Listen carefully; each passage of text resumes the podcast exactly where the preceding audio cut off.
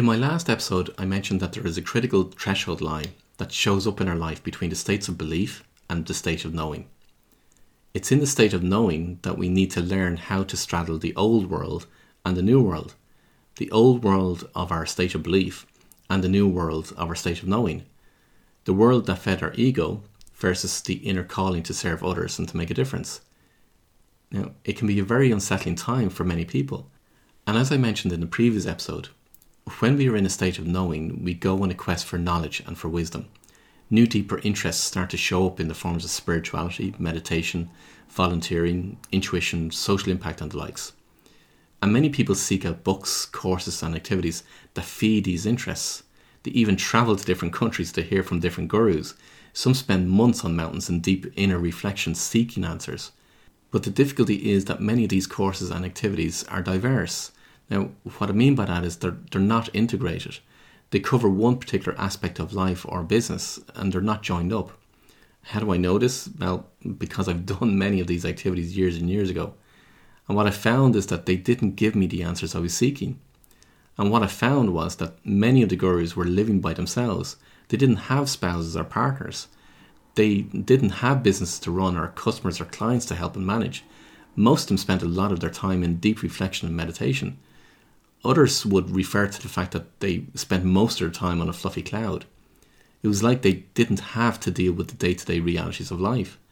In fact, they purposely blocked out anything and anyone that knocked them off their Zen state. So while they were exceptional at one aspect of their life, there were other areas of their life that were suffering or what others might see as being imbalanced. So while they might be high on the scale of, say, spirituality or finances, they were low on the scale when it came to, say, relationships. Also, it appeared that there were elements of themselves that were being repressed in order for them to maintain in their Zen state. And what you'll find is that if an area of your life is repressed, it will be expressed in other ways in order to bring you back into equilibrium. Also, if there's an area of your life that you are not empowered in, someone or something else will overpower you in that area. So, part of my research that I referred to in the earlier episodes of this podcast was to find a way to thrive, to become that master, while also living in the real world. And all of that research and methodologies I put into what I call the executive code. As I said earlier, by doing a multitude of different courses or activities to find the answers, none of them are joined up. And while you focus on fixing one part of your life, another part of your life ends up falling apart. And while you're repressing one part or one aspect of your life, it has been expressed in another way that has been kept concealed. So you continue in this vicious circle of wavering between the state of belief and the state of knowing, and therefore not fully getting past the state of knowing to the state of mastery. Now, the cost is huge, not just in terms of money and time, but also in terms of emotions, relationships, and lost opportunities. There remains this constant quest to find the answers, to find purpose, to find meaning and fulfillment. Believe me, I've been there, so I know the full extent of it. So while many people spend time in meditation, mindfulness, yoga, or activities like these, it's not getting them to the next level. Now, don't get me wrong, there's absolutely nothing wrong with any of these activities. In fact, the benefits of each are absolutely amazing. The only thing is that everyone can't be in a state of mindfulness or meditation while also managing what they need to do while operating a stressful or a busy business or career. Do they help? Absolutely. Do they play a role in the executive code? Yes, they do. What they help with is to quieten the mind in order to allow the inspired thoughts come up from the unconscious. What they help with is to bring the mind into equilibrium, into balance. And I'll talk more about this in a later episode. Are there other benefits? Yes, they help to calm you down and lower your stress levels. But for many people, their conscious mind and thoughts are very strong, and therefore, shortly after a person isn't meditating, their conscious thoughts come back into play and bring up the stress, the fears, the worry, the anxiety, the resentment, the anger, the hurt, all the negative feelings, because they've been in a meditative state. And while in that meditative state, none of those thoughts, worries, fears have been there. But as soon as they come out of the meditative state, they all reappear. So the key is not to block out those conscious thoughts by just ignoring them or pushing them down out of our mind. When we do that, we're repressing those thoughts. And remember what I said earlier what you repress will be expressed in some other way. Many of the thoughts and feelings are there for a reason. They're there as feedback to ourselves that we're not in equilibrium. For most people, these thoughts that they keep repressed show up in illness, and nobody wants that. So instead of pushing them out or ignoring them or blocking them, what we need to do is dissolve them, neutralize them, bring them into balance. And we do this by working with how the conscious mind works. It's part of the work I do with clients. If you keep blocking these thoughts out, you'll continue to straddle between the state of belief and the state of knowing. You won't get to reach the levels of freedom that I spoke about before. You can only get to a state of mastery by being in equilibrium in all aspects. Being in a state of equilibrium is the equivalent of love, pure love. Pure love is seen both sides, positive and negative, in total equilibrium. If you're biased towards one side, say negative, then you're not truly in love. And if you are biased towards the other side, the positive side, then you're still out of balance. It's when you see the positives and the negatives in equal measure and loving both sides that you get to be in a state of equilibrium and therefore open the direct channels between the executive center, the unconscious, and the superconscious. Now, in an earlier episode, I outlined what the executive code is. It's about operating from the executive center of the brain and all the things that are needed to do this, and then connecting with the unconscious and then connecting with the superconscious. It's opening those channels between the executive mind, the unconscious, and the superconscious.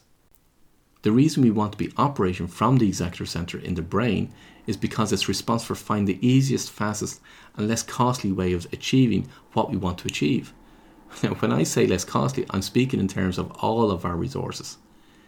Now, if you can imagine in your mind's eye three circles, one below each other, so you have one circle at the top, another circle below it, and another circle below that. And in between each circle is a tube that connects the first circle to the second circle, and a tube that connects the second circle to the third circle.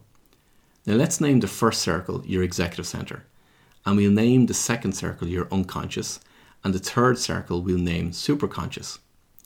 Your superconscious is what we call universe, God, source, higher power, or whatever name that you prefer to call the superconscious.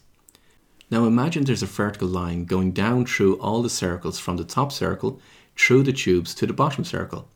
And at the end of this line is another smaller circle so that it looks like a pendulum, the kind you would see in a grandfather clock.